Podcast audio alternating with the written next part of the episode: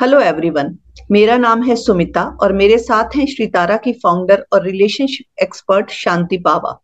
जैसा कि हमने पिछले एपिसोड में बात की कि 14-15 साल की उम्र तक बच्चों के विचार बन जाते हैं। हर चीज़, हर घटना के बारे में बच्चों के अपने विचार, अपने निर्णय भी बन ही जाते हैं। कुछ दोस्तों से, कुछ घर से, कुछ परिवार के अन्य लोगों से विचार तो मिलते ही हैं। उनके पास किसी ना किसी के विचार तो जाएँगे ही। और फिर वही विचार बरसों बरसों या सारी उम्र तक बने ही रहेंगे। तो फिर उनके पास पेरेंट्स के ही विचार क्यों ना जाएँ? आज हम इसी की बात करेंगे कि कैसे जा सकते हैं आपके, अपने बच्चों के पास आपके ही विचार। बिल्कुल। अब बच्चों के पास तुम्हारे ही विचार जाएँ, इसके लिए बड़ी से बड़ी बात भी बैठकर बच्चों से करो। उनकी हर बात सुनो और अपनी हर बात उनसे शेयर करो। अपने बचपन की बातें, आसपास वालों की बातें, अपने घर परिवार की बातें, अपने दोस्तों की बातें, ऐसे ही तो वातावरण बनेगा जिसमें वो भी अपने स्कूल की बातें, अपने टीचर्स की बातें, दोस्तों की बातें कर पाएँगे। बातों बातों में ही तुम अपने विचार बच्चों को सरका सकते हो। उपदेश की तरह कही गई बात सभी को जहर लगती है। बातों बातों में तुम उन्हें बता सकते हो कि हम सभी के मन का स्वभाव ऐसा है कि सरफेस पर वही बातें रहती हैं जो नहीं मानी जाती। जो मान ली जाती हैं बातें, वो मन से मिट जाती हैं। जब भी कॉन्फ्लिक्ट हो, उदाहरण सहित ये बताओ उन्हें। हाँ ये मेरा भी अनुभव है कि अगर मैं अपनी बेटी की बीस में से उन्नीस बातें मान लेती हूँ तो भी उसे लगता है कि उसकी बात तो मानी ही नहीं जाती। और वो ये बात कहती भी है कई बार। हाँ असल में मन के स्वभाव की वजह से बच्चों को ये लगना स्वाभाविक है। पर जब मन का ये स्वभाव उन्हें बताया जाता है और पिछली मानी हुई बातें भी उन्हें दिखाई जाती हैं तो वो धीरे धीरे समझ धीरे धीरे उनकी समझ डेवलप होने लग जाती है। और फिर वो लॉजिकली और रैशनली सोचने लगते हैं और बोलने भी लगते हैं। और देखो, असली बात यह है कि बच्चा किसी भी और प्राणी की तरह अपनी बात मनवाना चाहता है। अपनी बात मनवाना बहुत ही नॉर्मल और नेचुरल इंस्टिंक्ट होती है।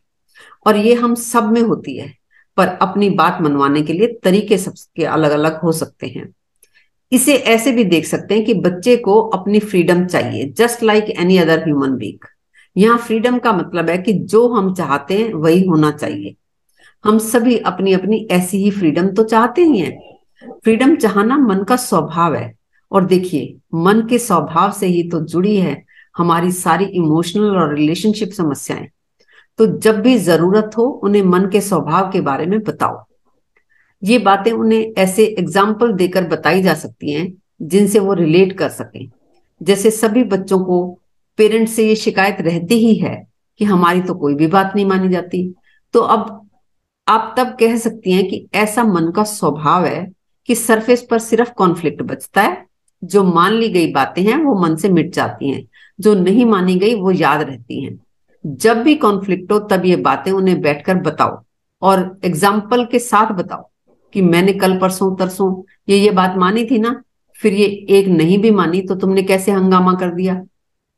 हाँ मुझे तो कभी ऐसा भी लगता है और मुझे लगता है तो औरों को भी लगता ही होगा कि बच्चे तो मस्त ही रहते हैं और हम जिन बातों को इतना सीरियसली ले लेते हैं और आप कह रही हैं कि मन के स्वभाव में जीवन और जीवन के स्वभाव की बातें हम उन्हें बताएँ।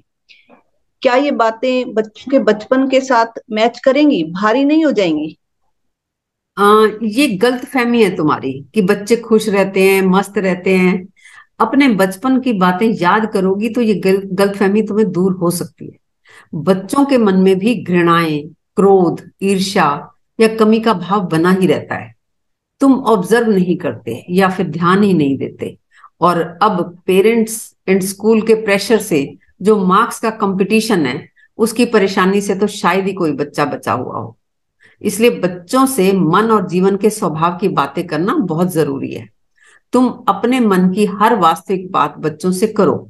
जैसे कि तुम उन्हें बताओ कि मैं परेशान हूँ, डांटूं या किसी भी बात के लिए मैं तुम्हें ज़बरदस्ती करूँ तो मुझे खुद को भी अच्छा नहीं लगता। और ना डांटू, ना ज़बरदस्ती करूँ तो फिर ये भी ठीक नहीं लगता कि तुम्हारी हेल्थ का नुकसान हो या पैसे का नुकसान हो। यही तो वास्तविकता है तुम्हारे मन की। और वास्तविकताओं से यदि बच्चों को विचार बनने से पहले परिचित करा दिया जाए तो वो भारी नहीं, बल्कि जीवन के लिए उपयोगी हो सकती हैं। सही कहा आपने। और बातों बातों में ही हम अपनी बात बच्चों तक पहुँचा सकते हैं। क्योंकि जैसा कि आपने कहा, शुद्ध ज्ञान के तौर पर कई बातें कड़वी या जहर सी लगती हैं।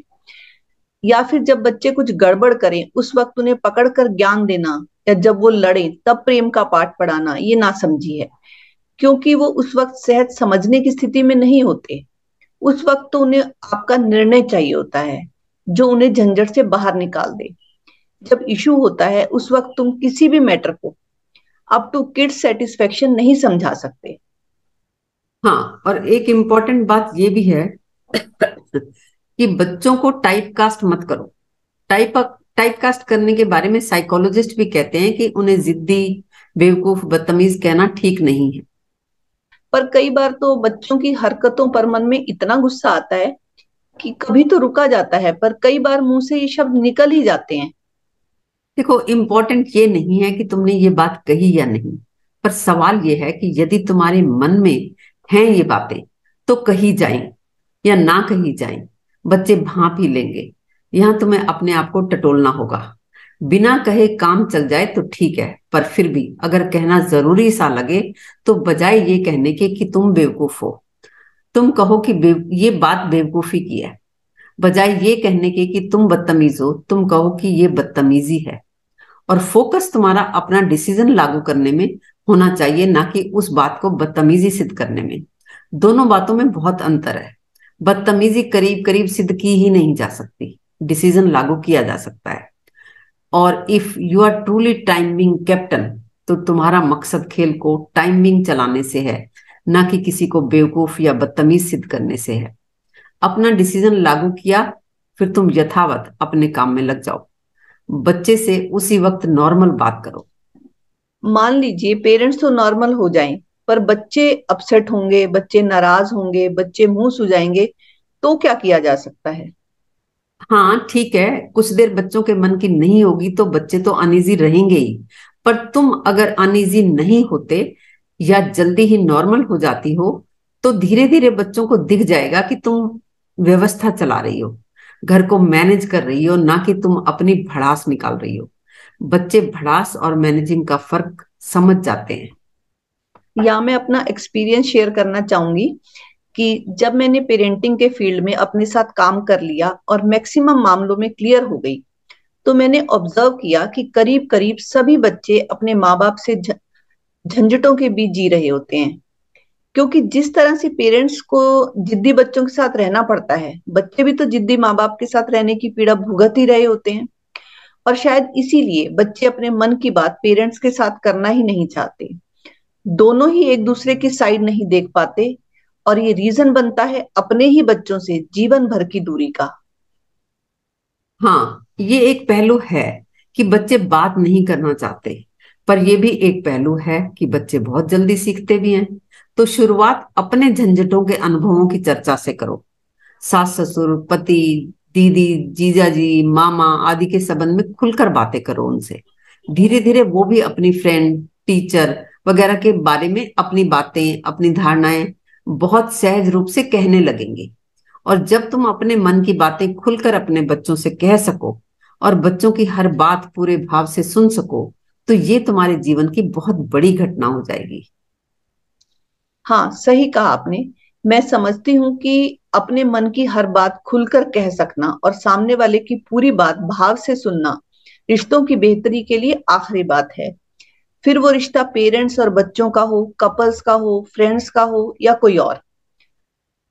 चलिए, अब अगली समस्या पर आते हैं। ये प्रश्न व्हाट्सएप पर बेंगलुरु से पूनम ने पूछा है कि उनका सात साल का बेटा घर से बाहर ज़्यादा शोर मचाता है या घर के अंदर भी जब मेहमान आए हों तो कुछ ज़्यादा ही जिद कर, करता है और टेंटम थो करता है।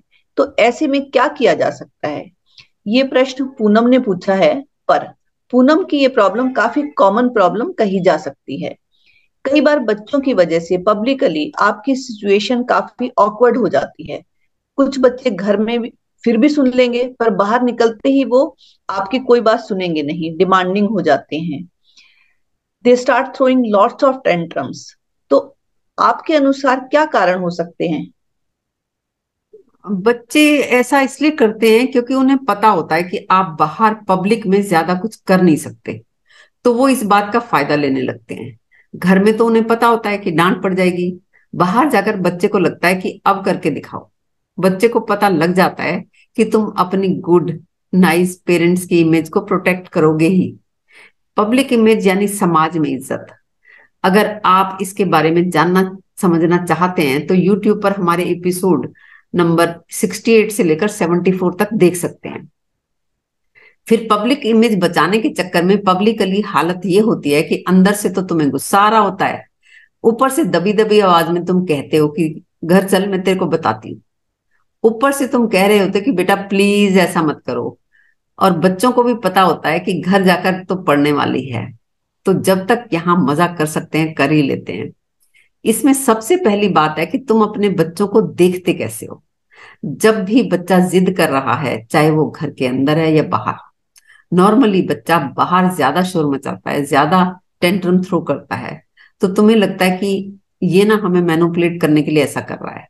हाँ ये पार्टली तो ट्रू हो सकता है, पर सिर्फ़ यही एक कारण नहीं होता। तो आपका बच्चा अगर कोई खिलौना मांग रहा है या किसी बिज़ी सड़क पर वो इधर उधर भागना चाहता है तो उसके एक्शन सही गलत हो सकते हैं, पर अंदर में उसकी जो अपनी फ्रीडम की डिज़ायर है, वो हमारे जैसी ही है। मैं, वो चाहता है कि मैं जो भी करना चाहूँ, मुझे करने दिया जाए। तो उसे देखो अपने जैसा ही। बस उसको पता नहीं है कि कहाँ क्या अप्रोप्रिएट है। तुम्हें पता हो कि कहाँ हमें इस, इसे रीजन बताकर रोकना पड़ेगा। और कहाँ इसे रोकने की ज़रूरत ही नहीं है। वो जैसा करना चाहता है, करने ही दो। जैसे कि अगर वो सड़क पर दौड़ना चाहता है तो उसे रोकना ही होगा। लेकिन अगर वो पार्क में दौड़ रहा है तो क्यों रोका जाए उसे?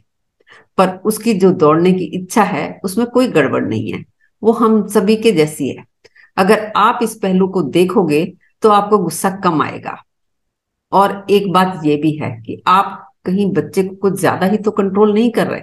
क्योंकि अगर आप उसको हर बात पर रोकोगे, टोकोगे तो बच्चा वो मौका ढूंढता रहेगा जब उसे अपनी चलाने का या कहीं की रिबेल करने का मौका मिलेगा।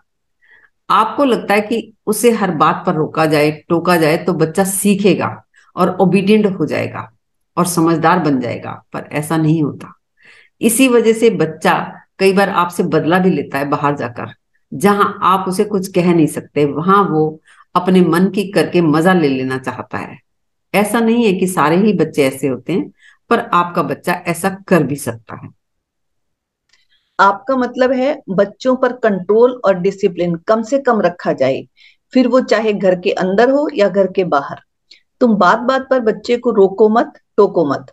हम सभी जानते भी हैं और समझते भी हैं कि कंट्रोल और डिसिप्लिन पेरेंटिंग के मामले में इंपॉर्टेंट टूल्स हैं। इंपॉर्टेंट होने के साथ साथ सेंसिटिव भी हैं। बच्चों को कहाँ रोकना है, कितना रोकना है, कैसे रोकना है, कहाँ नहीं रोकना है, इसकी बात हम करेंगे अपने अगले एपिसोड में।